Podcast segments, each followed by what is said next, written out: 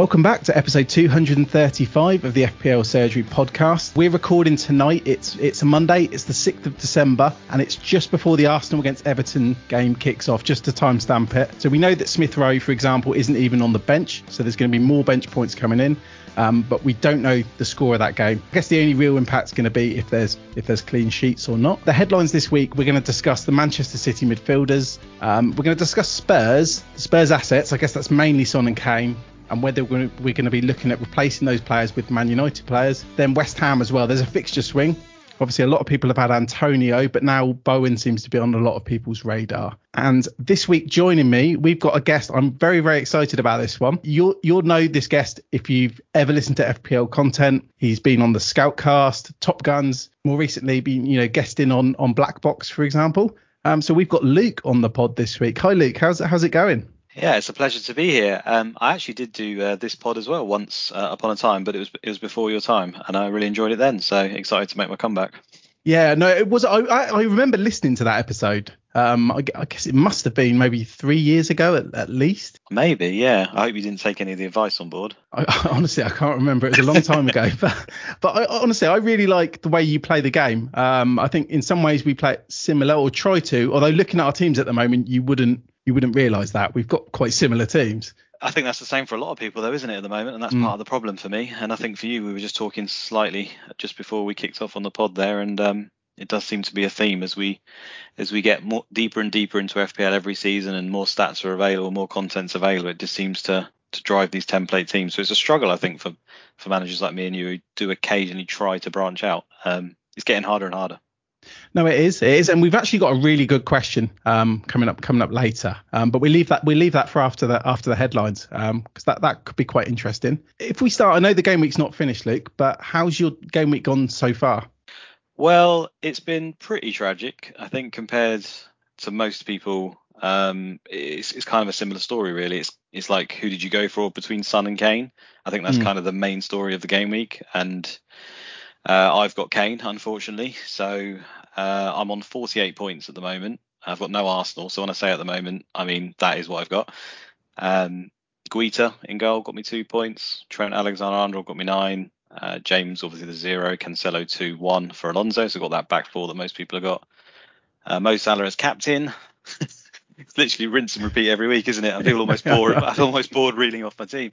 Uh, Raphinha got five, so that was nice. He got something because he's not although he's well owned uh, uh, on Twitter, he's there's a little bit of an avenue there, I guess. Jota with three, Foden with seven, uh, Kane with two, Antonio with five. So it's a similar story every week, really. It's either my back four does really well, or the last couple of weeks it hasn't, and it's basically been my Liverpool players that do well, and the bits around the side generally do absolutely nothing. However, this week I got an assist for Antonio, an assist for Raphinha, uh, and then with Foden as well with an assist. So at least I got a little bit around the side, but the major disappointment was was Kane, wasn't it? Versus versus what happened with Son. I, I, could even have taken the blank personally if Son didn't do anything. Like it's come to that now where it's like I don't even want my players to score. I just want the, the competition to fail, and uh, that didn't happen, obviously.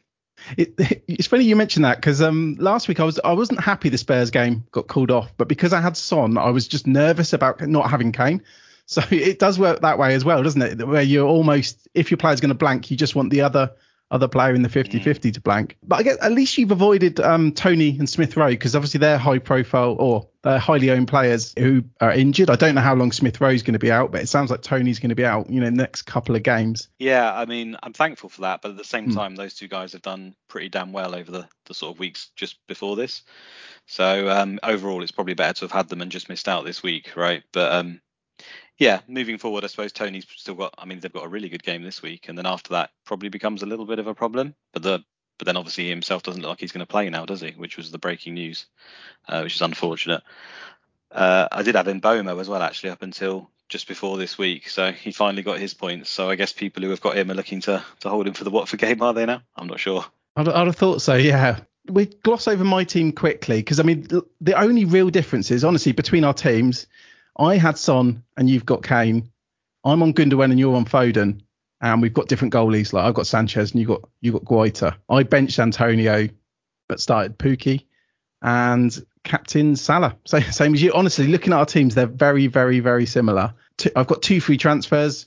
I'm, you know, I'm quite happy because I was quite nervous about not owning Toney. He was one of these high owned players. You know, the next couple, like you said, look really, really good. Um, so I guess we might get onto Toney replacements late, later in the episode. But yeah, no Arsenal tonight. So I think we both probably want that clean sheet gone. Um, but obviously people will people will know the result when by the time they're listening to this. Let's let's get straight into it anyway, Luke. Um, seeing as seeing as we're I say mid game week, we're 90% of the way through it. Um, so our first headline, it's it's something you discuss a lot on Twitter. It's the Manchester City midfielders. And we had quite a few questions on this. Dom J, for example, has asked which Man City mid for the run up to Christmas, under 7.6 and over. FPL Blobby, great name, um, says you're a great guest. What order would you put the four Man City midfielders in in terms of who you would buy? And FPL Blobbies put them as Foden, Gundogan, Bernardo, and Grealish in that in that order. It's quite a broad question, Luke. And obviously you own Foden at the moment, but do, do you have a preference on on these four midfielders? Um, I mean, would you even include Grealish in that in that four?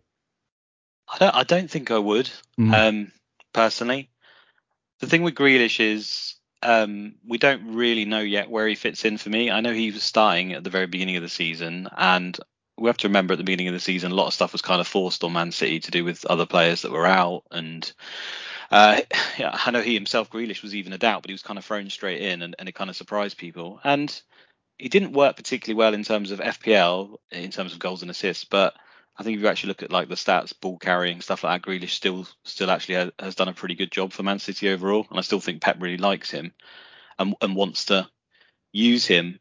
But um, obviously, since he's come back from injury, he's pretty much gone straight in as number nine there, which we did see just before he was injured as well, and it didn't particularly work that time. At the moment, his problem really is that he kind of is most sort or best suited to the left wing, like he's like he's always been really. And Foden's obviously exceptionally good there. And Pep seems to like a left-footed player out there quite a lot of the time. I think that's mostly because he's des- he's sort of designed the way he, he's going to play and set up against back fives and these low blocks so they can get behind the defenders. And it seems to be working pretty well. But also because Cancelo plays left back and he's he's right-footed, so he doesn't want multiple people cutting in and narrowing the pitch on, on that side. And that's a problem for Grealish, right? Because at the moment, I can't really see anywhere he would play apart from the false nine. But obviously, if he, if he is going to play that position, then I'm sure he's a pretty good option. So it's kind of like it's a tough decision, right? I, I, for me, his minutes seem like they'd probably be limited. Yeah, it's it's it's funny you mention that actually because I think when I saw the team sheet, um, I assumed, and I guess I wasn't taking into account the left left foot thing, which you've mentioned, you know, a few times before, and it's I find interesting. Um, so I assumed Foden was going to be through the middle and Grealish would be on the left.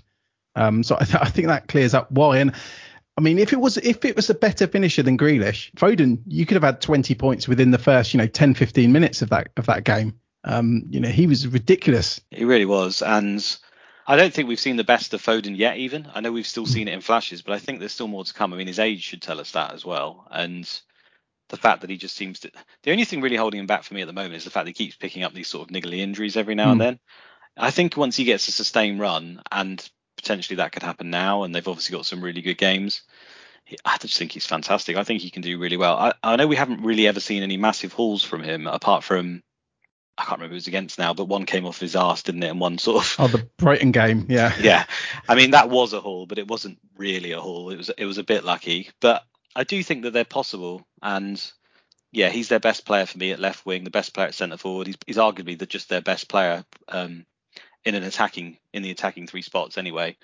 Um, so yeah, I really I really like him, and I think I'd put him number one quite comfortably, and probably Grealish at four. I think the argument is really between Gundogan and Bernardo Silva in sort of two or three, which way you'd put them round. Um, I personally would probably put Gundogan just ahead of Bernardo Silva, but I, only if his minutes were were assured, which I don't think they are as assured, assured as Bernardo. So for me, Bernardo probably just jumps to two. Uh, and I think the window to buy Gundogan was probably a couple of weeks ago actually, um, mm. and now it's slightly iffy because obviously De Bruyne is is now back, right? And I, I, I think he's been confirmed starter tonight as well. So um, yeah, he's he's obviously racking up those minutes, and that that's the problem with Man City. So they've just got so many good players, haven't they? And and Kevin De Bruyne is, you know, how can you not put Kevin De Bruyne in like the top three or even the top one, what top one or two in the whole of the Premier League? Exactly. So yeah, it's it's tough they do feel like a bit of a, a lottery ticket at, at times because obviously I, I went for Foden uh, a few weeks ago I just got vibes that he wasn't going to play. Um, obviously, I was completely wrong, and so I switched to Gundogan, who was then out.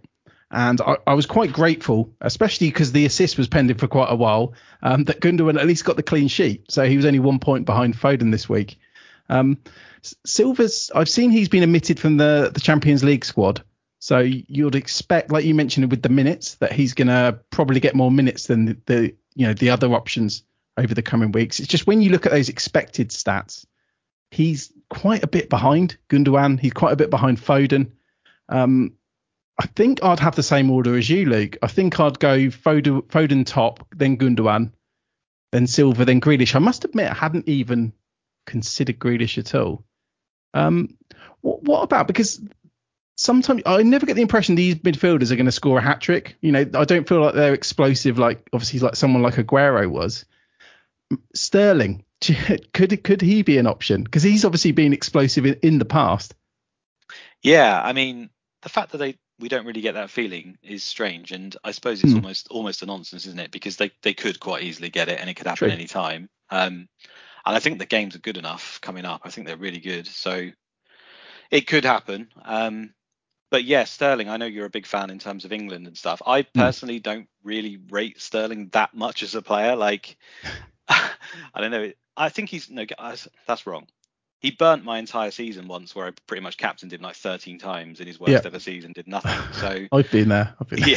yeah. Before that, I really liked him, and um, you know, all all the you know the analytical guys, they always they love the stats, don't they? And they obviously love the historic stats as well. And Sterling historically is just he is a very very good player in terms of getting goals. And like you say, if anyone's going to score goals when you look at the team, as much as Sterling's got a rep for being a, not a particularly good finisher, you, would probably back him to score more goals than virtually anyone else in the lineup. So maybe Mahrez, you could argue if he was actually playing, would, would be there or thereabouts. But the other sort of people in the front three um, don't really come close yet. Maybe Foden's got the potential to be, but I don't think the rest have. And he's playing right now. It's just he's very expensive, um, and he's in form in terms of I hate the word form, but Pep obviously takes form into account uh, a lot with his lineups. If you play well, he says you continue to play in the team. And Sterling has been playing well the last few weeks, and he's been playing on the right hand side, which is like his favoured position, which has been taken away from him for quite a while. Um, he has slipped into the sort of false nine position as well.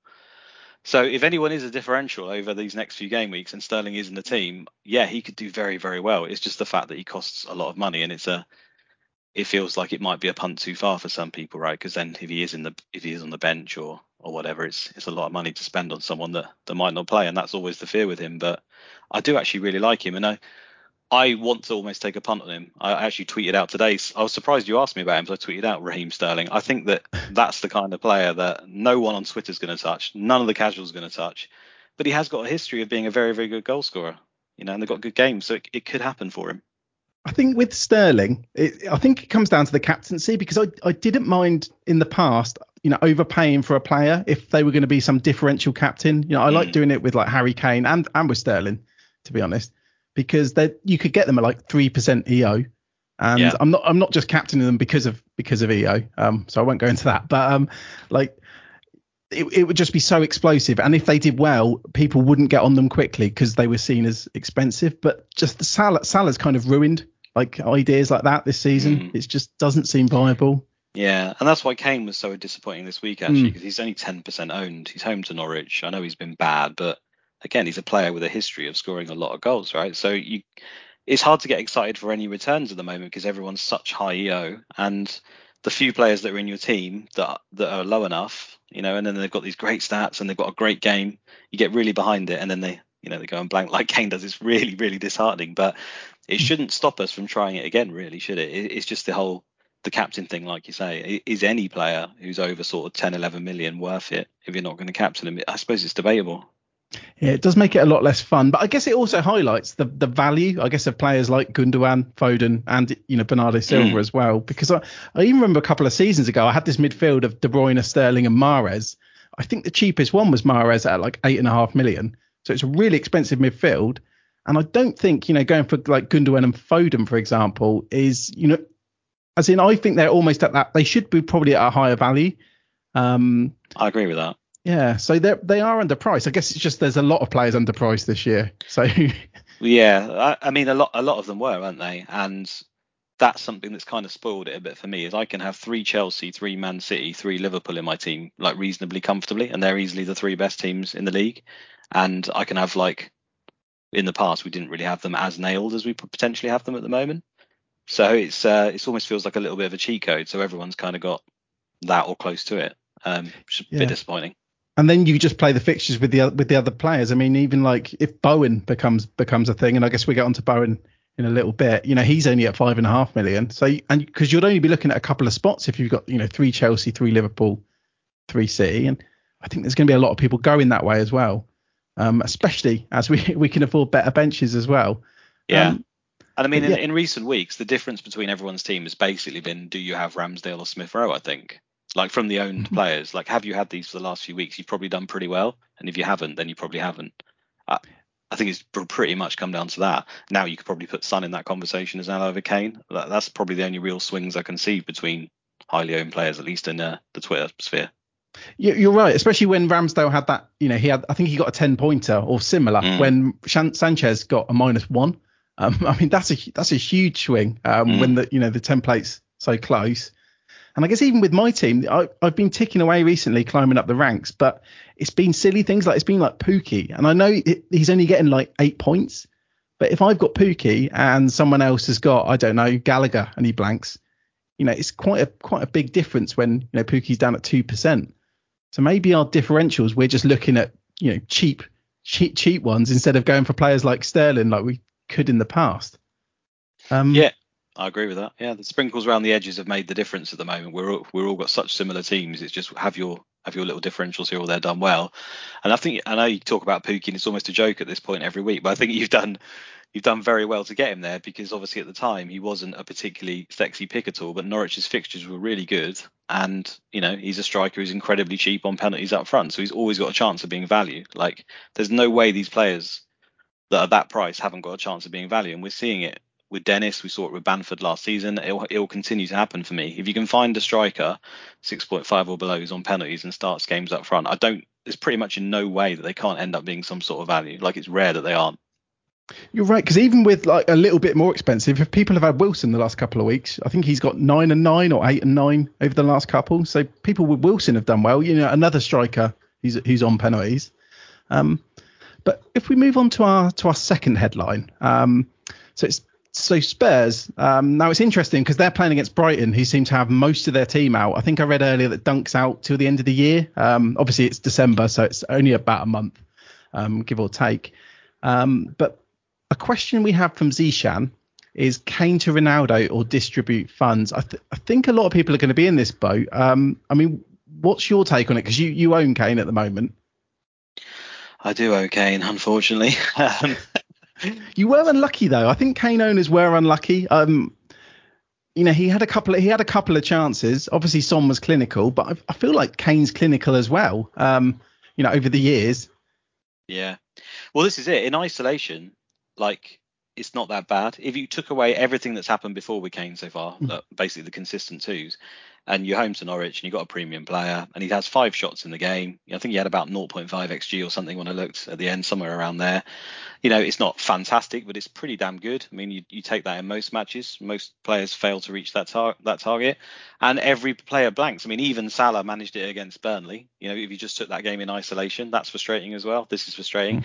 but it's because of everything that's come before it, right? The consistent, constant blanks that it makes us think like we just got to get off him. And um, like you just said there now, it wouldn't surprise me at all if he does very well against Brighton once they've got a lot of their players out. And I think Dunk out is, is absolutely massive for them, to be honest. So the signs are still there that Kane's going to come good, but this is always the question: How long do you hold on to these players? You know, you listen to all the top managers and they're like, patience with your top assets. If the mm-hmm. stats are good, they're good players. Hold on to them. We shouldn't ship them and then it just becomes incredibly tough. It becomes almost a battle of wills. I mean, I've, like you said about Sterling, I held on to him for far too long in seasons past. You know, just believing that eventually he would come good, and it just it never really happened. In fact, it did happen after lockdown. If you remember, for like the last few games when we came back, yes, Sterling actually did really well, frustratingly. Um, and I have no doubt it will work for Kane again. Um, but it's just how long can you keep keep carrying him? I suppose for me, the alternatives are there with also really good games, and and that's that's the um the thing with him, isn't it? There's just too many other options now to move on to that that look like they probably are going to do it as well. And I think the temptation, the sheer frustration, as much as we shouldn't have that in our game, and if it was played by a computer, it might even say to keep him for this game. Frustration does creep in, and I can see the argument why people just want to get rid of him now, and myself included. No, it does. Frustration does creep in. Um, and I mean, I remember a move I regretted where I rage sold Havertz to Foden. It only cost me probably about 10, 11 points over, maybe a bit more. But yeah, that was purely. I, I assume, like if yeah, like you say, if there was a computer, it would have said, "Don't do that move." Um, Chelsea, Chelsea have good fixtures.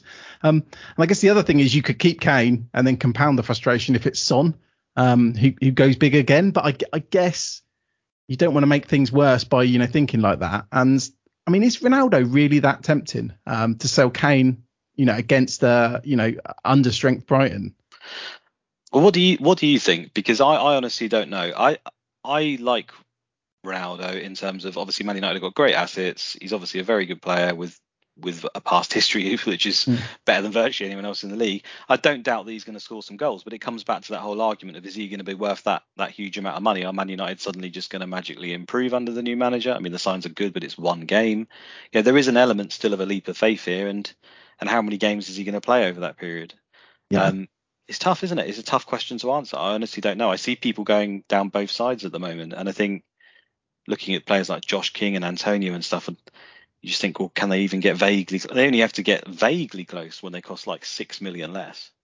It is tough, and it's I, I guess it's one that it's, I find it hard to answer because I made my decision. So I wildcarded maybe six weeks ago and decided to go for Son. And there was obviously a lot of people talking at the time. You know, you could go for Kane. You know, two in the in a couple of game weeks time, which you know now I'm saying it's two weeks ago. Um, so you could go to Kane. Then you've got the the move to Ronaldo there was a lot of debate about when you move Kane to Ronaldo, and I just didn't really want Ronaldo back then, back you know six weeks ago. Obviously, I guess one thing that's changed since then is Solskjaer's been sacked, um, and they've got the new guy in. I just I feel like I'm I'm doing quite well with this four five one. You know, we've got the same back four. And I know from speaking on Slack and on Twitter, we, you know, we're both quite big on on staying with that back four. So, and there's a lot of midfielders I want and I've had a lot of like mini successes, you know, playing players like Pukki, less so Antonio. So I think I like the structure of four five one more. Um, so I think if I had Kane, I'd hold him another week because Ronaldo, he's not going to play every game over Christmas. Where Kane, I think he will. You know, I think I Conte see... pretty much said that he's going to, isn't he? I think he came out and said, I, I don't have the option to rest Kane. It's pretty. Yeah, and it, it doesn't surprise me. And I'm sure Kane wants to play. Well, maybe maybe his, people say his head's not in it, but I still think he'd want to play every game. I think he would because he players care about their personal stats now. You know, if, if he comes out of a season with one goal, I think he's got one goal, isn't he? Is it one goal, one assist? It's just one goal in the league. Yeah, one goal. Obviously, he scored a few in the in the you know mm. European Thursday night football. Yeah, yeah and he, he seems to. to when you know when people doubt him, he seems to then start doing well. I mean, we saw even during like the Euros. Um, there were there were calls for people to you know for Southgate to drop Kane. I think to play Calvert Lewin um, from memory. Yeah, that was ludicrous. Yeah, but this happens to Kane a lot, and then he does start scoring. I know it's a bit of a weak argument that you know Kane just scores, um, and I guess the argument could be said for Ronaldo as well. So you know they're both you know world class players. I, I think you just we we had of strange circumstances with Kane. You know, the manager mm. it didn't really work, and now we've got into the period where everything seems like it's it's okay. Like Spurs look half decent. They've got they've had very good games, and then we've just got the bad side of variance where he just hasn't ended up getting the goals, and it's just compounded it even more. Um, I still don't think because uh, personally I don't like to look at you know who got what points this week, who's returned what. I don't hmm. really like to take that into account for my future decisions. And I think, like I say, if you just take it in isolation and said Brighton have got eight players out, Dunk out, Kane is who he is, you know, I think he's he's probably a reasonable option. I, I don't see any reason why you would sell on that basis. It's just the fact that the frustration creeps in. There are other options, and then you're tempted to try and do something to try and affect the game because at the moment you're just sitting back and collecting two points every week. I understand that, uh, it's, it's very tough. I, I personally don't know whether I'll go to Ronaldo. I will say that the the fact that he played a two up front is a really good start. I think. I think that kind of geared towards him. Playing Rashford up front with him. I mean, again, I know it's only one game, but playing that sort of four-two-two-two, um, the signs are obviously there that he's going to try and incorporate Ronaldo in this press, you know, pressing game and have a fast striker alongside him. And um, I suppose that bodes pretty well, right? Because Ronaldo's done pretty well in, in recent seasons in a in a two up front rather than a one. So yeah, it's, it's interesting, isn't it? Because it's going to be one of these ones. By the time we know, like, know definitively, a couple of the good fixtures will be gone. Um, yeah, it's too late. Yeah. Yeah, it's a bit like what we just had with Spurs. I think that's kind of why I don't like being passive, but maybe I think if I had Kane, I'd rather just wait and see because you'll get Kane in a still in a good fixture to see what he does. Mm. Obviously, you're missing out on Ronaldo against Norwich, but it's away to Norwich. Norwich have looked, you know, a little bit better um, in you know compared to what they were, you know, a few weeks ago. Mm. And then you can make that decision afterwards because it might just be you want to come completely off the premium strikers. You know, if Kane and Ronaldo don't do anything, um, there's an argument to come straight off them now, though, isn't there? And just go Antonio and Josh King and stuff. And I think that people are doing that as well. And there's there's also Jamie Vardy and Lukaku that I don't see many people talking about um, that are in that more premium bracket. They've also got some good games. Did you see the Vardy stat that I tweeted yesterday? He so he only played. It's a bit unfair because he doesn't touch the ball often, but he played 30 minutes off the bench yesterday he touched the ball once and lost it, lost possession once. well, I, I play Sky a lot, right? And um, you have to sort of monitor players in terms of their passing. And it's like an ongoing joke in our Sky group for many seasons now that Vardy would come away with like sort of two or three goals and literally have touched the ball nine times in the game. And two of them would have been kick off, two from penalties. Like he, he does do that a lot. Like that doesn't particularly surprise me. Um, no, he, he, he, he does because even when I'm not watching a Leicester game, when I've owned Vardy in the past, I go on SofaScore and you can click the player positions, and often it shows the average position for everyone. Apart from Vardy, it says like low player involvement. And he's one of very few that I've ever seen that on. You know, because it it waits till 25 minutes to update it. Um, so yeah, maybe maybe it's not something to base it on. You know, he he does that with low touches. He scores goals without without many touches. Yeah, um, I don't think it's that yeah. important personally, but from a from a purely a watching perspective, he's a hard watch sometimes, Vardy. No, he is very very hard hard watch, and obviously with Rodgers as well, you've got the formation changing all the time. Yeah, it's all I, over the place. Yeah, I just think at the moment I'm quite happy, you know, with not premium like with cheap players up up front. Um, I mean that could that could change, um, and I've got a plan just in case I am wrong. You know, I've got Son and Antonio, so I can switch it quite quickly. But yeah, I, I think if I had Kane, I'll just stick. Um, and again, it comes back to you know what we were saying about captains, um, because people aren't people aren't going to be captaining Ronaldo. They might be bringing in Ronaldo, but it's not going to be like when they played Newcastle when he got a brace and you know he'd gone up to 100 and something EO, you know, over over the course of a couple of days. Mm. It's not going to be like that devastating. I say I this now. So. yeah, I wouldn't have thought so. I think you can captain Ronaldo in a few of those games. I think it's fine. It's just, I mean, Salah's stats and his actual returns are so good, and and that's the problem. It's like the casuals, the people watching, the statisticians, everyone, everything points to Salah in, in virtually every game, and you can't really argue with it. You know, even if he hadn't actually returned, in these games. Um, I think people would still be on that on that mantra now because of um, you know his, his stats are just so good and people know the score. Right, the midfielders generally are the best captains in this game because of the extra points available.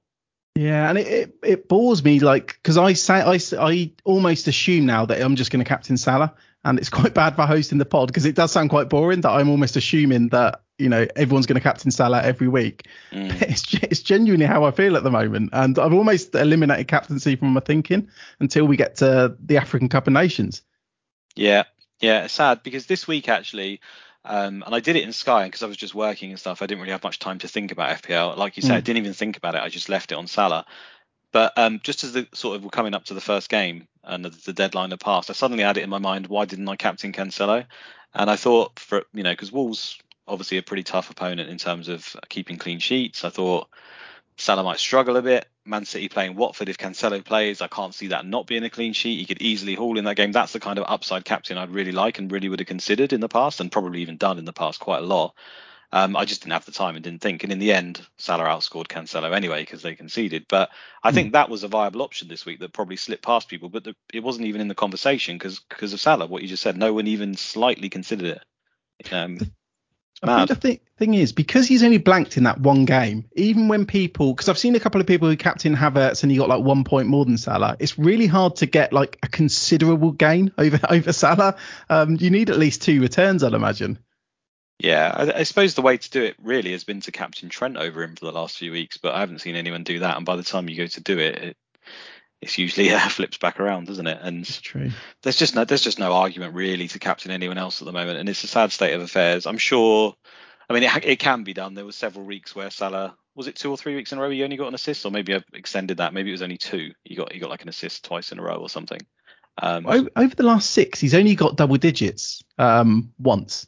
So it's right. been low. It's been low returns it's just it's just the sheer consistency and yeah. the fact that he can go off in any game. We've also just seen a really low number of penalties across the season. I know you love to talk about penalties as well. I just I'm just waiting for that game where some player gets two or three in a game because compared to last season, I mean the disparity is just incredible. Um, but surely there is going to be a game soon where someone does get two penalties in a game, three, and just gets a ridiculous haul. I'm looking at someone like Jamie Vardy, as we just mentioned. That's usually yeah. his trick. Yeah, he did it with a. It was a non-pen XG game week one last season of 0.00, and he got a brace against West Brom. What a bastard. Yeah, I know. I only remember that because I owned him. It felt like an absolute. I just went to look at his XG after the game, and I was like, this this must be wrong. But yeah, it's only two shots with the penalties. Um, but yeah, no, that's that's awesome. So you you sound quite undecided on on the Switch, um, but I think that's that's not. I think no, I've not seen a, like a strong argument to do it or not. I think the strongest argument for go for Ronaldo is is the boring one. It's just that EO and a lot of people will probably do it, and I hate that argument, but it's probably the safest way to go, I guess, just to cover it off in case he does go mad. And that's, I mean, ultimately that's why I went Kane. You know, they had good fixtures. He's a good player, and I thought he would go mad. In the end, you know, the year was almost irrelevant because no one else really went there. But it's a similar situation, like you said, with Ronaldo now. I think a lot of people will do that just to cover their bases. Um, and I, I can't really argue with it. I, I just don't really like conforming. It's like we've had this whole template the whole time, which I'm a big part of myself, and it's like everyone's saying now the template's shifting. Well, it is, but only to the same template, really. There's not really there's a few avenues you can go, but most of them seem to include a Ronaldo in it. And I, I actually like Lukaku um, just as a differential, and that's where I may go. I know people oh, wow. will probably laugh at that, but I don't think no, he's been talked about at all. And he's back, and Chelsea have got good games. And he's obviously a player who also, I love these players who've got a history of actually scoring goals. I don't think they're just a complete on a whim pick. Yeah, I think it's it's out of sight, out of mind. Because I must admit, I've not been thinking about Lukaku that much. But when he got added to the game, you know, I was really, really excited. After I can't remember who he played in the first game. Was it Arsenal? I think it was, it was Arsenal. Arsenal. Yeah, yeah, yeah. I remember being quite excited about getting him in. Uh, captained him a couple of times, and then yeah, just kind of just kind of forgotten about him. I, I guess it's the hype with the with the wing backs for Chelsea. Well, he hasn't really fitted into the team particularly well um, after mm. that Arsenal game. They sort of struggled to play with him, I thought, and then um, their good fixtures came along just as he got injured, and then they played a lot better, it seemed, with Havertz. But was that just the fixtures? I don't know. And now he seems like he's back. He did look kind of rusty in that West Ham game, so it's probably early. But it comes back to what we were saying at the start. Is like if you want to try and make any headway at this moment, like real headway, I feel like you've got to get on players a little bit earlier than everyone else, and then they only last for one or two weeks. So taking a punt on say going Lukaku versus Leeds who've got a few injuries. They've got Everton after this as well. You know, usually pretty dreadful. Um, if he does well, suddenly maybe everyone starts looking that way, and it's points that no one else has got. So I wouldn't advocate anyone going there because I think it's it is the riskier option, but I don't think it's that mad to be honest. Uh, Lukaku surely scored. I mean, he was the bookies' favourite for top goal scorer at the beginning of the season.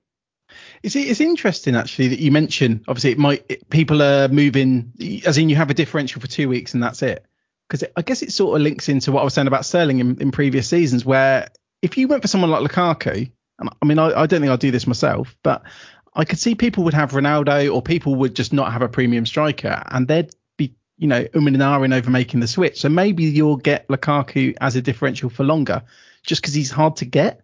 Um, mm. But obviously, and that's why he appeals actually. Yeah, but obviously, if it goes wrong, it could go very, very wrong potentially. It could do, but I feel like mm. strikers are almost a throwaway position. So it's like at the yeah. moment, I'm happy with my team everywhere. I like my back four. Yes, I've had Kane and he's done nothing. So I've, it almost doesn't feel like it could hurt me by going Lukaku. If he also does nothing, it just continues the trend. It can only really hurt me if someone else goes massive. So basically Ronaldo. So if Ronaldo just wipes the floor with Lukaku, it's going to hurt me. Virtually anything else doesn't really, and I don't want to know what I do with the money. So that's my current thinking. But I suppose I've got Antonio already. For me, the alternative would be just to go to Josh King. That's the other sensible play that I could do. And then I'm sat there with like six million in the bank and not a clue what to do with it. You've got me thinking now about the upside of that actually, because obviously when you go on live FPL, you know certain players if they are a differential, like Reece James when he you know scored his brace for just just as an, exa- as an example, that's when you really start to move up ranks. And I felt like the last few weeks being slightly template, that's really hard to do. You don't get huge gains, you just get little, lots of little green arrows. So I guess Yeah. the upside's there. Yeah, and the, and the, the best managers will tell you that's fine, right? They'll say you just keep plugging away, chipping away, and overall you do pretty well. For me, the process is just so so damn slow, and it's like I, I want to get there. I want to go out in a blaze of glory. I want to go there quick, and um, yeah, I just think again in isolation, if we ignored what's gone on past, you know, the past isn't always a prediction of the future, and you go from this point right now and you say, okay, Chelsea are one of the top three teams in the league. They're certainly a better team than Man United on paper. We don't know Man United are suddenly going to turn into to a fantastic team. And Lukaku is one of the best strikers in world football. It's not that crazy. He's also a little bit cheaper. It's like 11 million, but he's just not even in the conversation. And I, sometimes I wonder, is it me that's mental, or is is it just that everyone, you know, is, is blindsided, or what? I, I honestly don't know the answer, but I'm prepared to chance it. Considering I've had Kane, it almost makes no difference to my team. You're, you're selling it to me now, actually. Um, and this is this is always the danger. Um, It is- you know, people listen to me for too long. they- Yeah, Yeah, I Yeah, just switch yeah, off.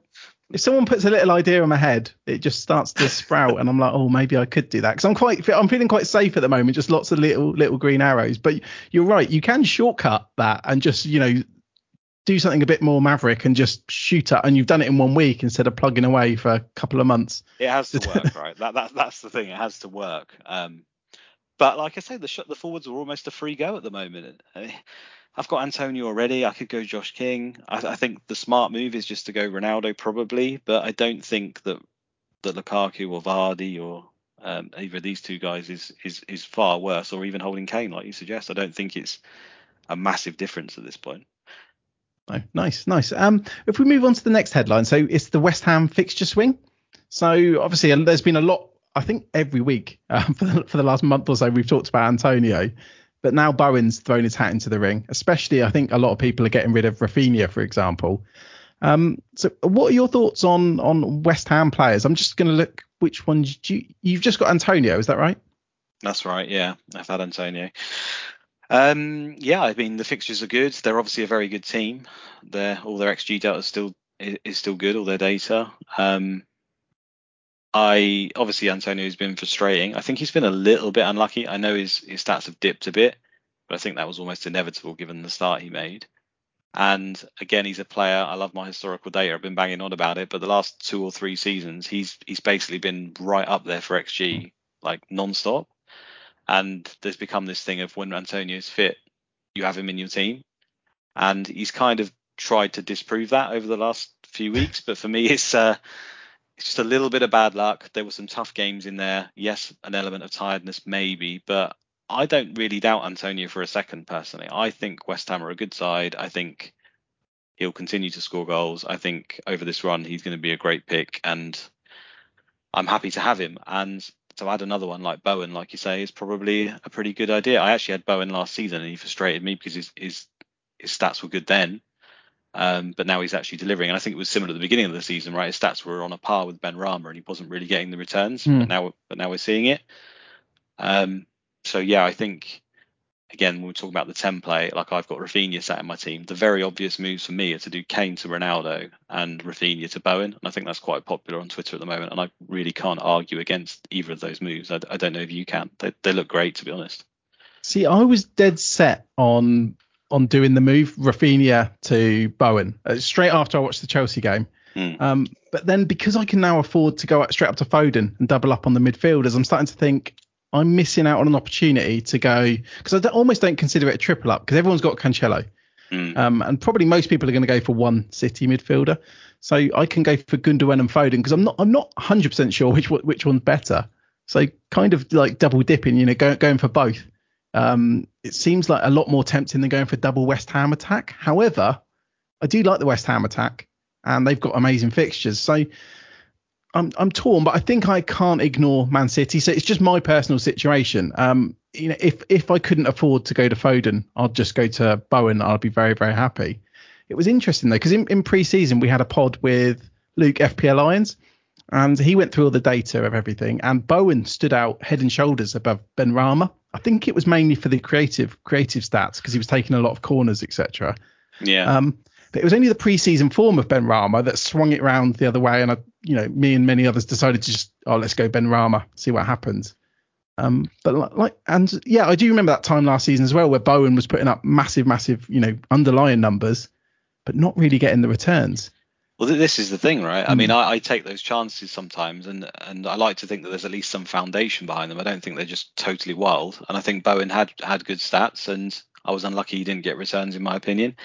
And I followed the exact same path as you guys. I was I was eyeing up him again, um, because the frustrating thing was actually towards the back end of the season, he'd occasionally get benched or not be put in the team, and that's when you Mm. suddenly think, oh god, okay, I can't I can't go there anymore because we need nail players, right? This is what fantasy football's all right, appar- apparently. Um, and then uh, Benrahma did really well in pre-season, and, and I went there thankfully and, and had a good start as a result. Um, but moving forward, I think just looking at Bowen compared to virtually any of the other Man City players, his stats are better. So I think just objectively, he probably is the better pick, and he's obviously on the cheaper side. It's like me and you sometimes try to be a little bit too clever, I think, and Yeah. I'm going to do it again because I'm I'm not going to get him probably. I'm probably going to get two Man City midfielders. I'm I'm living that dream of the fact that these Man City players are suddenly going to start outperforming their well, they already are outperforming, but outperforming their their numbers because Man City are going to score seven goals in every game over this run, and that's why I'm going to have a big slice of that pie and I'm going to do really well. But um, I think of you know the computer and and of one of these top managers, they'll they'll get Bowen, I think, and it, it's hard to argue against it, isn't it? There was, there was one way I justified it in my in my head when I was looking at it, and that's the the West Ham's next two. It's Burnley away, which is a tough place to go, and then they've got to go to Arsenal, Mm, and then the good run really starts. So I could go like Gundogan and Foden, or any two Man City midfielders, it doesn't matter, and then make the switch from from one of those to Bowen before Nor- Norwich and Southampton at home. The difficulty with that is I think the Man City midfielders are a bit like how you described Kane, where you know it's hard to know when to get off them because you're like one more week, one more week. yeah, you Um, want to stick with it. And also, I mean, it seems like a good idea now, but how many fires are you going to get in those two weeks where that suddenly becomes impossible, or you've got to take hits to do the same move?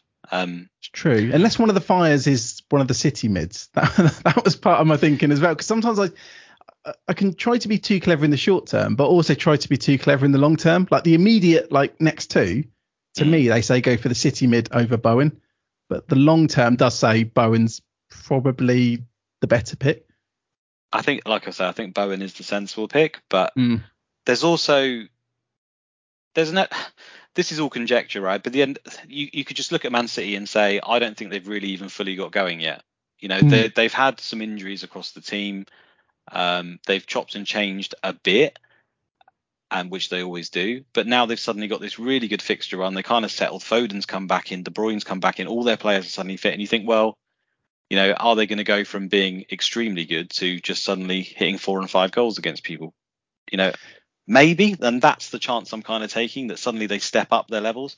I think i talked about looking at the past and looking at the future. If you're going on the past data you get bowen 100% but the past isn't always necessarily a reflection and the hope is that man city turn it on for the next few weeks. And like you say if it doesn't work then maybe you just go with your tail between your legs and get bowen in a few weeks. Yeah, I mean, just looking at the last game, and again, it's probably conjecture as well, but I feel like Bowen was and Antonio were both lucky to get to get returns. As in, I don't know what Mendy was doing when Bowen won the penalty. Know, he should have just kicked the ball out. Um, Antonio's assist goes without saying was lucky, and, and Bowen's was strange. Like it was a nutmeg, and then Mendy could have got to it possibly, but didn't. Like it wasn't you know, it wasn't an incredible haul. I'm not trying to sound bitter as a as a, as a non-Bowen owner, Mm. um, but and maybe I'm just trying to talk myself into going for the Man City Man City asset. It's kind of annoying actually because I would like to have like six midfielders. I'd like to have the two Liverpool guys. I've got Son. I'd like two Man City, and then Bowen would be like you know the per- perfect sixth. yeah Um, yeah I guess agree. we could say that about defenders as well. We could, yeah. I mean, Yeah. I'd just scrap the forward spot to be honest entirely. Maybe Antonio now, but again, that's you know based on his last few weeks, you wouldn't have him. But um, I think I think that looks pretty good. I mean, it's just the whole thing with Man City is you just hope that they turn into a team that's going to start scoring a, a whole boatload of goals. At the end of they turn up to every game as the heavy favourites, and with West mm. Ham, they're obviously a very good side. But there are games where you could see West Ham turn up and just not turn up particularly, or not do that well. Mm. Whereas Man City is quite hard to see that over that run. It, it does happen though. Man City do have those off days, but that's kind of the leap of faith you're taking. I think is that Man City will win this game or most of the games quite comfortably, two or three nil and hopefully you'll get a slice of the pie, right? that, yeah, that, that's what it's about. And I, I guess the caution is because going into that Man City Watford game, it's always traditionally a very high scoring game. So I guess we knew it was going to be a high score. I, I, guess we might have thought it would be my, more high scoring, but just watching it, yeah. yeah, when you've got like three Man City players and they're all starting, it's so fun. You know, when they're playing well. Um, it's more fun than like because watching West Ham against Chelsea, and I know that's a hard fixture. That wasn't fun if you owned, you know, West Ham attackers, for example. Um, no, we do it. We do it for the dream results, and that could have been yeah. six, seven nil, couldn't it? Um, Watford are comfortably the worst defence in the league. You know, across XG delta, they're they're right at the bottom, and it is obviously a good fixture, so you'd, you'd have hoped for more there. But targeting those games with the very top teams, I think I don't know if you looked at the fixtures recently, but I think like um, the three best teams, so Chelsea, uh, Liverpool, Man City, have all kind of got the worst defences in the league all coming up in the next five. They've all sort of got a combination of Leicester, Newcastle, Norwich, and mm-hmm. Watford, mm. which are the worst four teams. So for me, getting at the moment, I'm probably going to gear towards having three Man City, three Liverpool, three Chelsea. And my plan is pretty much that, that the best teams are targeting the worst defences. And I hope I'm going to hit the lottery on one of these six or seven nils across there, or maybe a couple. No, that's, that's, what I'm going to try. Yeah, they're the best bit. I always remember that Man City. I think it was game week 38 of the lockdown season, um, the one where it was with Project Restart. I think where City beat Norwich like seven 0 or eight 0 mm-hmm. um, I remember that with the three City midfielders, it was one of the best days. So I guess it's almost chasing that high of you know hitting the jackpot, even though that's like a year and a half ago now. Um, you just just try recreate that because if you get that right, you get one of these huge green arrows you're talking about yeah, and ultimately we're playing a game, and it's the fun way to play, right? It, it is a fun way to try and cheer on and have some fun because we started off this pod quite depressingly. I thought with, well, I certainly did. With we've all got template teams, and it's all about EO, and we're all just chipping away, and it's our edge pieces, and it's like, no, nah, screw that. I've got this master plan, and everyone's going to score eight goals in it, and I'm going to go for it because what else could you try and do as a manager, right? I, I don't want to play as a robot every week. I know it. I know it's probably for the better, but one day we'll get lucky, Rich, me and you, and we'll take over the world with, with these tactics. it's it's funny because you mentioned that like um going into the pod, and I guess into the going into the pod, I'm just thinking of you know sensible. These are the sensible things I've thought about. Um, but, but yeah, these kind of discussions, you know, I, I love them, and I know this discussion was meant to be on West Ham.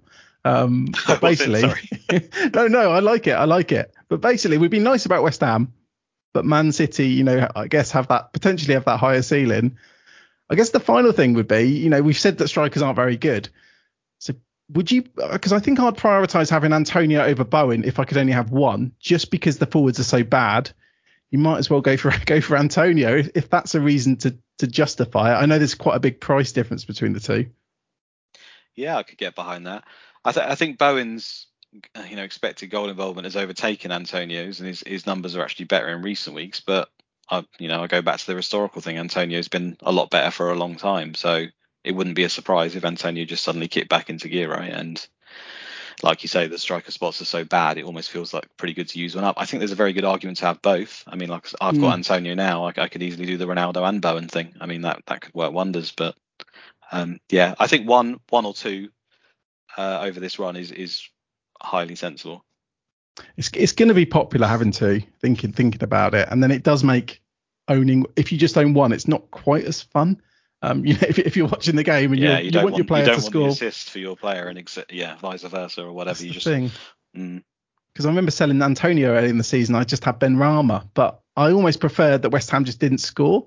But even though I had Benrahma, because I just didn't want Antonio to, you know, score um, that seems to be my priority. But that's brilliant. So I think that rounds up the headlines. Um, just quickly to say, um, if people want to join the FPL Surgery Podcast League, the code for that is 4U2742. Um, and if you want to join our Patreon, it's patreon.com forward slash FPL surgery. And in the Slack channel at the moment, Iceman's asked me to remind people there's a cup competition going on. So you just have to go in one of the channels and basically put a football emoji. And it's starting, it's starting in a couple of weeks, I believe. Um, uh, but all the information um, will be on the channel there.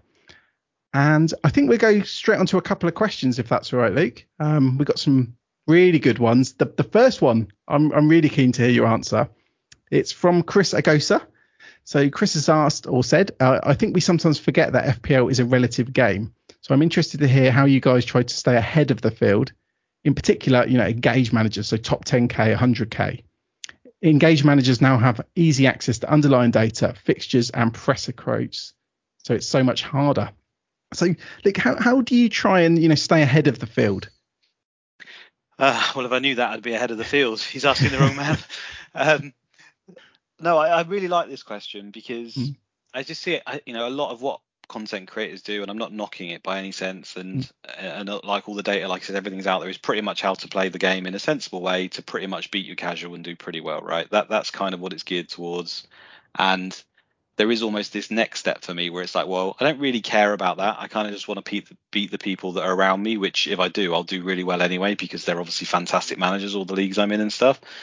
And I think there's an edge to be gained because a lot of players actually play the game for FPL and they don't necessarily watch football and get involved in where the tactical shifts and, and what lineups will be. They kind of, I mean, literally, any time I put anything on Man City, for example, the next question will be, what should I do to my team? Which one's nailed? Which one will play the next six games? It's like, I don't actually know those answers, you know, I'm just putting together my thoughts and looking at the forums and looking at, so what I would say to that answer really is stuff like, I think Man City are one of the best teams in the league.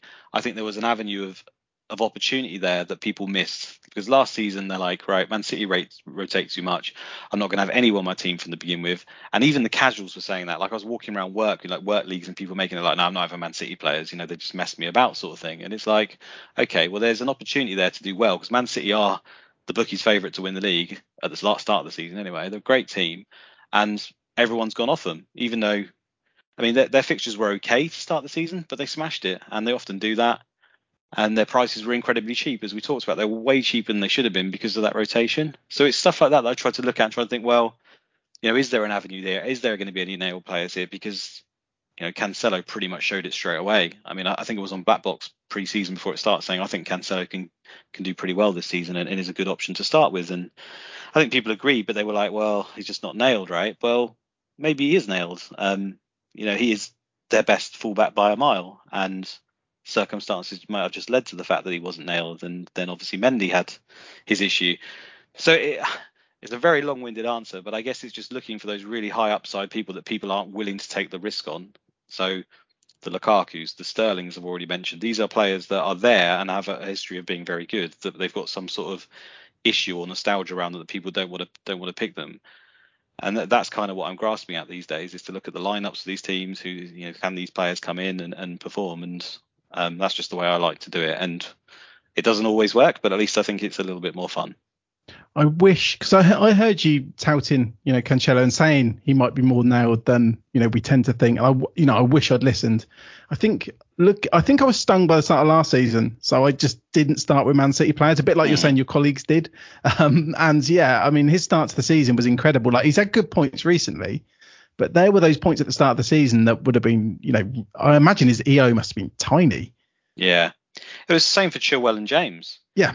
I mean, I it sounds like bragging now. I'm not bragging. I'm like 150k, but I got Chilwell and James game week seven before. I think Chilwell had played one game since he came back for his injury. I decided I was going to get him, and James, I got him as well. And I think actually the first game he either got injured or he came off the bench for a one pointer, so I I could have moved him on. But I kept holding him because these are the players I think that the very top managers are probably taking the slightly more sense, you know, a risk-free approach of waiting to see a little bit before they get him. And I think over the course of many seasons, that is probably going to, you know, is going to win out overall. But if you're trying to to make moves or jump rank, you kind of almost have to take a little bit of a chance on them and go early because look how quickly those all became tempo players. Again, they always have they actually have to work. That's the that's the other part of it. But um, it's very tricky. I think going early on these certain players, if you identify them before other people, that that is pretty much it. Identifying before anyone else does who could be a really good explosive asset, and it's incredibly tough to do so because of all the information out there. Yeah, no, I completely agree with you on that. I mean, I didn't get them as early as you. I got them on game week nine, so two weeks after you, because I was messing around with Alonso before my wild card, while you mm. were probably getting all the Chilwell points. Um, but that's where my season turned because I was about yeah four five hundred k and just getting on. You know, you've got the same back four as well. Those four defenders, you know, that was getting you know changing formation as well. Um, I tried to do it as well with three. It can go wrong though. I tried to do it with the you know the the threemium. You know, I had Ronaldo, Lukaku, and yeah. Salah. That that was the reason my rank was so bad. But then I guess adapting to a new trend. You know, I was stubborn for a while, but then just th- realizing this isn't working. And you know, switch. I because I even had a back four before I went for premiums. I was rotating like Ayling, Coady, and Webster, I think, for one of the spots, um, or two of the spots. So that that's the that's the main one I could think of. The only other thing I could think of for this question was going for a slightly different chip strategy. Um, obviously I bench boosted. I didn't do that great. You know, I only got nine points with it, but I believe FPL Focal. I think he's going to go number one in the world tonight. He bench boosted the week after me. And I mean, it goes without saying he's he's number one in the world. So I'm not saying you know he's definitely going to win it. I'm not saying that my bench boost was a good thing to do, but you can look to do little tweaks that are slightly different that that's probably my probably my my only other thought on it really. Um, is just maybe trying to look at a slightly different chip strategy, but obviously it could go very very wrong. I just think there's pros and cons. Because when chips first came in, there was a, a time where I think all the people who'd been playing a while who were talking about FPL realized you could save these chips till the double game week, and we used to get these massive boosts. But I think even the most like unengaged, you know, people playing in the office mini league, I think they started to cotton on what people were doing. So now everyone's doing that. Everyone's saving the chips for the double game week. So I don't think there's much of an edge in in doing so. I d- I don't know if you agree with that, Luke. Um, I just yeah. think that it's not as big a boost as it used to be, and we think in our heads like, oh, I'll, I'll sit at 300k, use my chips, finish 5k, and I don't think that's the case anymore. Well, I I mean, I I think they introduced them to basically to spice it up to try and keep people engaged in the game, to try and have a little mm. bit of fun in there. But ultimately, if they're going to release something like that, then it's only ever going to really benefit, at least on paper, the most engaged managers who completely plan exactly when they're going to use them and how to do it. Now, it hasn't always come out with the correct result doing that in the double game because we've seen in the past, but there has been some massive success stories as well. And yeah, so it's a really tricky balance. And they're trying to get the casual more engaged, but ultimately, any tools they give us is, is only really going to benefit the most active managers. So I personally don't like the chips. I mean, I know that they they are a lot fun, but I think there's a lot of luck behind them, like you just mentioned there yourself. I mean, you can use it in a single game week and just get like 40 points from it. And I mean, every week you look at the team of the week and they've used a chip, and you look at the team and you're just like, what the hell is that? like. How have they managed that? Like, um, so yeah, I, I I guess you're right though. The strategy isn't set in stone that you have to use them in a double game week, and I think sometimes we do forget that because if you've got I mean, we're all going to do it again, but most of us have still got them. We're going to look at these double mm. game weeks late in the season around Champions League games. Then we're going to get like Man City double up with three players, and they're all going to play one game each. It's going to be pointless. Like it will happen again, I'm sure. Um, so I think if there is ever an opportunity, like you obviously saw and like Focal saw, where your bench is just too good on paper, um, I don't I don't particularly hate using the bench boost in particular because I think that one is is highly lucky. Yeah, and I just think it helps streamline the end of the season. Like there's a few different things you could do. Like you could actually wild card the same week um, as a double instead of doing it like the week before. Yeah. You don't have to carry bench players at the end of the season. I mean, I guess you're putting a bit more luck in.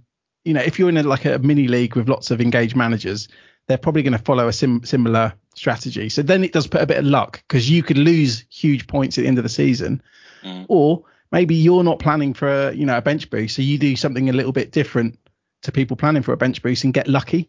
So maybe I'm talking about getting lucky, but I guess going for differentials is trying to get lucky as well. So I guess it's just playing like a slightly different. Yeah. Um, well, it's all yeah. the planning around it, as you mentioned there. I think it's the planning that you avoid by using them in those singles and stuff. Like you can now wildcard uh, in a double and just have your perfect team, which could could outscore all the people who've actually been planning for weeks and making their transfers in and out you know, who then get hit by an injury and it takes mm-hmm. the, the plan away, or they have to take a minus four, you know. So I think there's an argument to it. Or even wild carding, like you know, January comes around, say half of our teams are all out with injuries or COVID or anything like that, and just being able to wild card without thinking about the bench boost. But I mean, it's probably not a way, a guaranteed way to get ahead. But I think your answer was so good. You know, just trying to look ahead. You know, at those little little players like you know the defender trend, for example. Um, but it's a, it's a really good question, but it's a, it's a difficult question. I've got, I've got a question um, here from Vardy Boys. He's asked, with the lack of forward options delivering, am I crazy to consider the double up on Watford attackers alongside Antonio? So I've seen a few people talking about this, Luke. Um, I think going for King and Dennis as you know, very cheap, very cheap strikers. Would would you fancy doing that? I, I think that's great to be honest. We just talked mm. about it. There's lots of midfielders I like. I think using your transfers in mid because we've almost got this settled back four at the moment, or many of us have, or even if it's a three, you don't want to make too many transfers there. I can't see Cancelo, James, Trent not being options unless they're injured throughout the whole season. I think they're just ridiculously good options. You know, the fact that they've conceded a couple of games in a row just doesn't change anything about that for me. So where do I want to spend my transfers? Well, similar to the beginning of the season, I want it on the midfield kind of form, explosive picks and stuff. So if you've sat there with Josh King, who's got great stats, they've got good games, he's really cheap, he's probably on penalties like we discussed, and then you've got Dennis, even if he is your first um, bench option, and you you playing with the, the two up front. I mean, the fact that they're from the same team doesn't really mean anything to me. I think if anything, I, I'm a player who likes to when the fixtures are good and they look like good options. I like the double downs and triple downs because that's where you make your gains. You know, it can, it can blow up in your face, obviously, mm-hmm. but um, having Dennis like say first sub and then King and then another striker, I think is a good option. And even if you want to go Dennis and King and a, and a 4.5, I don't think it's the worst. I just don't know where you'd end up spending your money at the moment, is all because yeah, you probably have loads left over, I guess, if you did that. No, you would, you would, but I like the idea of it. I mean, even just if it's just those kind of prices, you know, with the absolute, you could have. I mean, Toney's not an option anymore, so I guess that makes it even more, even more viable just to go to the complete. You know, you could even potentially look at like Pukki, Dennis, and, and King if you really wanted to go down. Or, but yeah, we've got we've got a question um, from Juiced. I don't know if we're going to have a clear answer for this, but I'll ask you, Luke. Um, would say, would you rather Ronaldo and Bowen or Lukaku and Bernardo? Well, I think objectively, Ronaldo and Bowen is just better. Mm. Like it's they've got better stats, they've got better, you know, arguably better fixtures. Um, so that that answers that really. Everything, anything else I would say would just be my my opinion. I'm actually going to go Lukaku and uh, Bernardo Silva, even though I think that is probably better. just because I can't bear the thought of moving from one template to the new template again. And oh, I already talked about it, right? Um, Man City have also got very good games. There's potential to get slice of a you know a, a hopefully a big pie where they're going to start scoring a load of goals and they're going to step it up a notch. And Lukaku's a bit of a differential, but I think objectively it, it's Ronaldo and Bowen. I think. It's, it's funny how the game week's not even ended and we already all know well you know what the what the yeah. new template is, what the Depressing, new moves. Yeah, it's it's it's re- it's really weird. I, and I, I, think we talked about this before the pod started. Even if there was no content right now, we shut off all content. We weren't on Twitter, all of that stuff. I think instinctively I would know what to move it. Would you as well? I think you would, right? I think we we've so far into this now that it's almost instinctive that those moves would be obvious, is it not? I think so because I can't see past like the the four defenders we've got. That seems like so obvious. Even if you just looked at points, you you go for yeah. those four. I mean, maybe some people wouldn't notice the points of Alonso because he's not getting many, but then historically, you know, Alonso's a good asset. So I mean, yeah, I think my team wouldn't be that much different if I, you know, if I just had, you know, just watching watching mm. football, maybe looking at a couple of stats on SofaScore or something, you know, nothing like going in, I don't know, a members area and looking at stats, just looking at very basic stats. I, I yeah. think I wouldn't be far off this. I don't feel like I've been pushed into these moves. I just feel like everyone agrees on, you know, sim- similar moves. Yeah, because they're probably the right play, right? Even if they even if they don't work out, we've got to obviously trust the the decision, not the outcome, haven't we? And we're all coming to the same decisions for a reason, unfortunately, because it just seems like it's a quite a clear path at the moment. Yeah, no, it is. It is, and even with Pukki, like you said, you know, I, he clearly had good fixtures. So when I wildcarded, it was like he hasn't got good fixtures immediately, but in two weeks, you know, it's, it's an amazing run. So yeah, even that, you know, I still go for. There wasn't some kind of you know community go for this. It just just felt you know felt right. It felt um, so good, and it yeah, was. Yeah. Um, we'll try and cram a couple more questions in, then we'll get onto our teams. Um, this question from Ryan, I had to just read it out. the game week's not even finished yet, and I'm on a minus eight for game week 16. What should I do? Um, he's done. Yeah, he's done Kane to Ronaldo, Son to Jota, and Allan to Bernardo. Um, I mean, do you think he should just stop, stop doing transfers?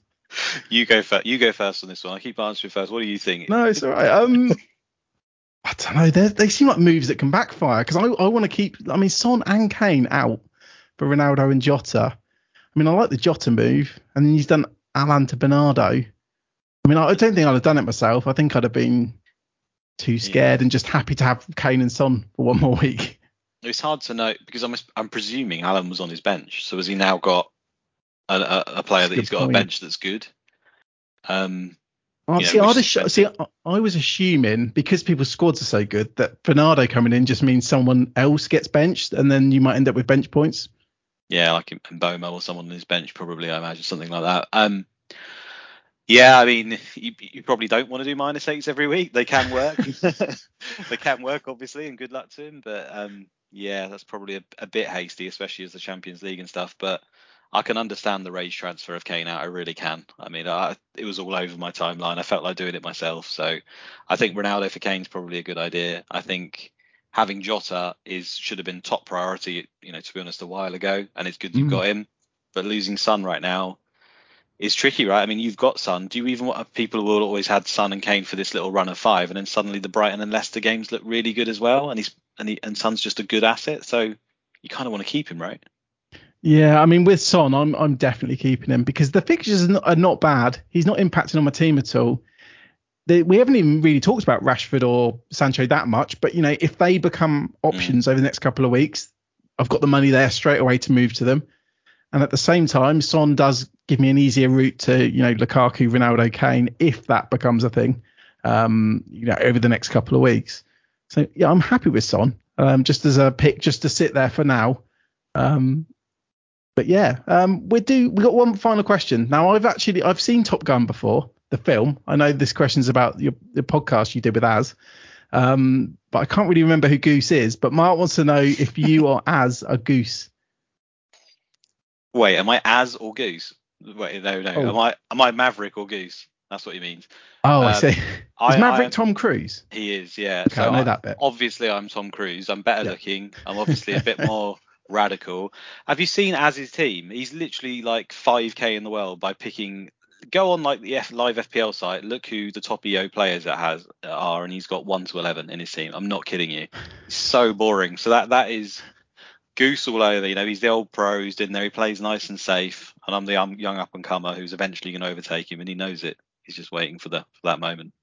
I, am just looking at his team now, actually. Um, I mean, it, it, was it a case of I can't remember. So when he wildcarded, were they all template then, or have people flocked towards it? Or don't I... don't spoil the illusion. No, he picked them up.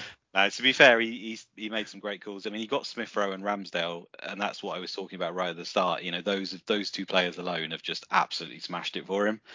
And um, yeah, he got he got on them pretty early. To be fair, so um, maybe he is actually the Maverick, and I'm just a, a dead goose. So, the, so, so they'd be like the players around the fringes we were talking about, getting them in early, and then because this is the other thing, like you said, if you get on the players early, um, it seems like everyone just goes to them anyway. Like Reece James went from like five percent EO to like ninety over like two weeks. Yeah, gone are the days. This is really, you know, I know Firmino's injured, so Jota's not as risky, and therefore people get him. But I was going to get Jota in, even though Firmino was uh, was not injured. That was going to be my transfer that week. And it just seems now that people are even got to the point where you know you can play risk free, but the more you, the more you play risk free, eventually it becomes to your detriment. Sometimes when there are players like Jota, Foden, James, Chilwell, who go back a season ago, no one would have had them in their team, and now they've got them and they're they're absolutely smashing. And I'm really annoyed about that because they're my kind of my ways to try and benefit, and they're slowly slipping away from me, and it, it's it's frustrating, and it feels like any player that you kind of get right now, if they do well for two weeks, um, and they have good numbers, because we kind of need that as well, right? But but not always. In Smith Rowe's case, for example, um, everyone gets them and it's uh, it's kind of irritating. So hence my desire to try and get someone like a Lukaku or a Sterling in and, and be just a little bit different. To, to try and differentiate from other people, yeah. Because I, I I mean it wasn't EO a few seasons ago, so it might have not been a thing. But I do seem to remember having like a backline. It was like Dean, Doherty, yes, maybe Mendy, but it felt like no one had those players. It felt like they were like real differentials that no one owned apart from a select few. But I mean, I could be remembering it completely wrong. Um, no, I think the budget was a lot harder as well. That was we had. Yeah. When did we, we basically not at any point this season we had to really even evaluate getting 4.5 million def- defenders. I think right at the start of the season Ben White was kind of appealing at 4.5. Didn't really even work out. I can't remember if I'm missing someone now, but it was Yeah, it was like Ayling, Coady. right. That was it. It was, yeah, yeah, Fofana before he got injured. yeah. Um, Yeah, but it it seems like the kind of caliber that we're playing within our team these days is just of such a higher standard across the board. Like I said, I'm going to have a team soon with three Man City, three Liverpool, and three Chelsea. I can't remember having that in the past seasons. I used to have absolute rotters in my team, like left, right, and centre. It's just not the case anymore. Like no, everyone, that's that's that's the thing. I actually feel like I go into games, but I've got a player in a game, and I feel like every single one can score. Whereas normally, I'd yeah, like you say, a couple of like rotters, like you know, oh, this player will never score, or yeah, really I'd have like Tadic in my team and stuff. Before have people He- like that, and it just you don't want to dream. No, or yeah, and if or if you had a midfielder who scored maybe once every five or six weeks, that was like a yeah, just Mm. set, set and forget, keep him in your team. Whereas now you've got like Liverpool's centre forward for 7.5 million in Yeah. midfield, and you're absolutely devastated if he doesn't score every single week. Yep, it's very, it's very, it's very. Even though everyone owns them, because people Yeah, getting angry though- about Jota missing when yeah, he's like everyone's got him anyway. It doesn't matter.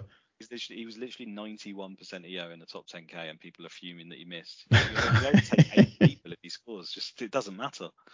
I was I was saying it was a bit like a Ponzi scheme because if you get into these players, like say you get James or Jota early and they score, and then everyone else starts flocking towards them, as the original owner, you don't care as much if they score. It's the new owners that want their transfer to you know score straight away to justify it. Yeah, yeah, So there's a lot of players I feel like I don't care about too much. Um, it doesn't Yeah. Do do that much. But should we go through? Uh, we've talked about our transfer and captain plans a little bit already, but should we just like discuss those quickly? Um, so do you know do you know what your transfer is going to be? I guess it sounds like you're uh, weighing up whether selling Kane's the right thing to do. I think I'm going to sell Kane, despite being almost certain he probably scores against Brighton. Um, it's got to the point where I don't care. Like I don't care if he scores a hat trick versus Brighton. I just want rid of him, and I know that's not the way to play. But I think many will agree with me on this point. So, um, no, there's a lot. I, I've not seen many people sticking up for him, apart from non-owners. Yeah, I want to because, like I said, I'm not a person who really cares about the past points, and his stats were okay, and then, you know he's he's going to score. He is a good player. But anyway, I'm backtracking and going back over old things. Um, it's basically do I do Kane to Ronaldo and Raphinha to Bowen, um, or do I do Lukaku and Bernardo Silva? And I'm probably going to come down on the second one just to be different. I think. Um, that's kind of the plan. And I mean, the captain's going to be Salah, unfortunately. I, I'd like to captain a Man City player home to Wolves, but I think Wolves, I think they're in the top four for expected goals against. And I think they'll make it tough. I mean, they showed this week how tough they can make the game. And although I think Man City will probably still win quite comfortably, it just seems like it, it has the potential to be um, a tricky game for them. And yeah, do I have to say anything? I mean, I've extended that more than I need to. It's it's just captain Salah, isn't it? Basically, no, but every week we try, you know, try try and make it sound a bit more interesting. Like, oh, Josh keeps saying he might captain Trent, and he he never does. I, I know he won't. No, It's just to try try and make it more of a debate. Um, who's you going to be your vice captain? There we go. Oh, well, yeah, the vice captain. um, well, I suppose the obvious answers are still Trent and Jota because Liverpool seem to do it every week. But Yep. I do think the wing backs can be discussed. I mean, I said about Cancelo last week. Cancelo's again another option. Wolves, um, although they've got great defence, they can't score goals for love nor money. I think Cancelo's still a very good, decent option if you were to captain him. I think Hmm. James is a very good option versus Leeds. Um, so it'll probably be one of those. Uh, probably go Cancelo because he's. Uh, I'd be more confident that he starts than than James even. So yeah, vice captain on Cancelo, I imagine. There we go. So yeah, vice captain's a lot more a lot more exciting. Um, yeah. Yeah, I, th- I think so. For for my I'm going to captain Salah as well. Vice captain, I think I'm just going to put it on put it on Son, um, just because I know he definitely starts. Even though, like you said, Cancelo, he's not even in the Champions League squad either, so you'll assume he starts once again. Um, so my move, I'm probably going to play a four-five-one, and it's Raphinha out. And my initial thought was to go to Bowen, but I might just go to Foden. But I've got the exact money. Um, you made some good points on Bowen though, and maybe I should consider it more because something that does is then I've got a bit of extra, you know, I've got some actual money in the bank because I don't with with all these Brighton injuries, I don't feel great with Sanchez in goal right now. Um, I keep every every single week I keep saying maybe I should get rid of Sanchez, but then he might get more saves, and it's using the transfer on a goalkeeper when I don't really want to pay 0.5 more for Ramsdale or De Gea. Yeah, I mean, use me as your um, as your trial in this. I took out Sanchez when he got his red card and got in Guaita because it's only a minus two on paper, Mm. right? Because I had no backup keeper, Right. and that's just been tragic. Like, although from this point on, I'd probably prefer Guaita just because of the injuries to the, the Brighton players. I still expect, like you say, Sanchez will probably get a few more saves. And is it is it ever really going to be worth the swap? I'm, I'm not sure it. I'm not sure it is. It's it's hard to know because it sounds like with that with that move you did, you didn't have really have much choice because you didn't have a, a backup. Whereas, and I got lucky, I had played Foster who got an assist. I mean, against Yeah, Man United of all teams as well. Yeah, like that's that's ridiculous, ridiculous luck. But Mhm. yeah, I've just been thinking about Sanchez for so many weeks now, and it's, the price is just going up and up. And maybe I should just wait. So, I- and I think because I got two transfers, if I roll two to next week, I can always reassess. So, long story short, I'm almost certainly going for Foden. So again, I'm dragging this one out, Luke, um, and I'm captain captain in Salah. Um, but yeah, I, th- I think that's a think that's about it, Luke. But no, thank you so much for coming on. It's been great having you on, and it's been nice that we've gone from talking about template teams to something a bit more interesting. You know, as the pod went on. No problem. Thanks for having me on. I try my best to try to make it uh, a little bit fun at least because, uh, like I said right at the start, I feel like we can all sit down now, and I think maybe this was even off the off the pod, and we can kind of instinctively know. And then even if we don't instinctively know, we can look up what our best moves are these days. And it's almost like you don't you don't need to seek out um, content particularly hard. And uh, the moves are pretty obvious, right? So it's nice to try and find somewhere else a, a different direction, even if even if it doesn't work in the end. I'll give it a best No, go. It's very true because a lot of the time I go into the pod thinking I know my, what my moves are going to be, and then just you know discussing it, then listening to other other pods. You know, I do start to maybe change my mind, um, and I, I quite like that because otherwise I think I just get tunnel vision and then do silly things. So Yeah, there's always a balance to be had, isn't there? And that's why some people say, "Oh, the content creators forced me to do this and do that." And it's like, no, you've got to own your own decisions at the end of the day. You know, I I personally take in as much as I can and then do my own thing stubbornly, and um, you know, for better or worse. And I think that's, I think in the end, you always just have to own your own decision, right? And I think, I think that's pretty good advice in general. Yeah, no, I com- completely agree. Completely agree. But no, thank thanks for coming on, Luke. And you know, if people people probably follow you on Twitter already, um, but how can they do that? And if you want to plug anything as well, go for it. I've got zero to plug, but um, you can you can uh, follow me on Twitter if you wish. It's at ffscout underscore Luke, and um, I generally just post my comedy scores each week. But feel free to, to get involved. The, the Man City stuff is very very useful. I always keep an eye out for that. I, I look basically with Man City, I look out for your stuff and I look out for Emma's jump the wave stuff um, with Ah, the predicted nice. lineups. Well, I'm currently, you know, it sounds like bragging. I don't know why I keep sounding like I'm. bragging. I'm not normally like this. In her in, in her skill predictions of her uh, of her little sort of uh, group that she does, I'm, I'm right up there. I'm right near the top. So Well, it sounds like pretty I set that up. it, it does, doesn't it? I'll pay you later. I can, I can promise I can promise Luke didn't get me to say that um, or to or to ask that. Um, no, but Luke, thanks again. Um, um, you've just got one more thing to say. Up the pod. Up the pod.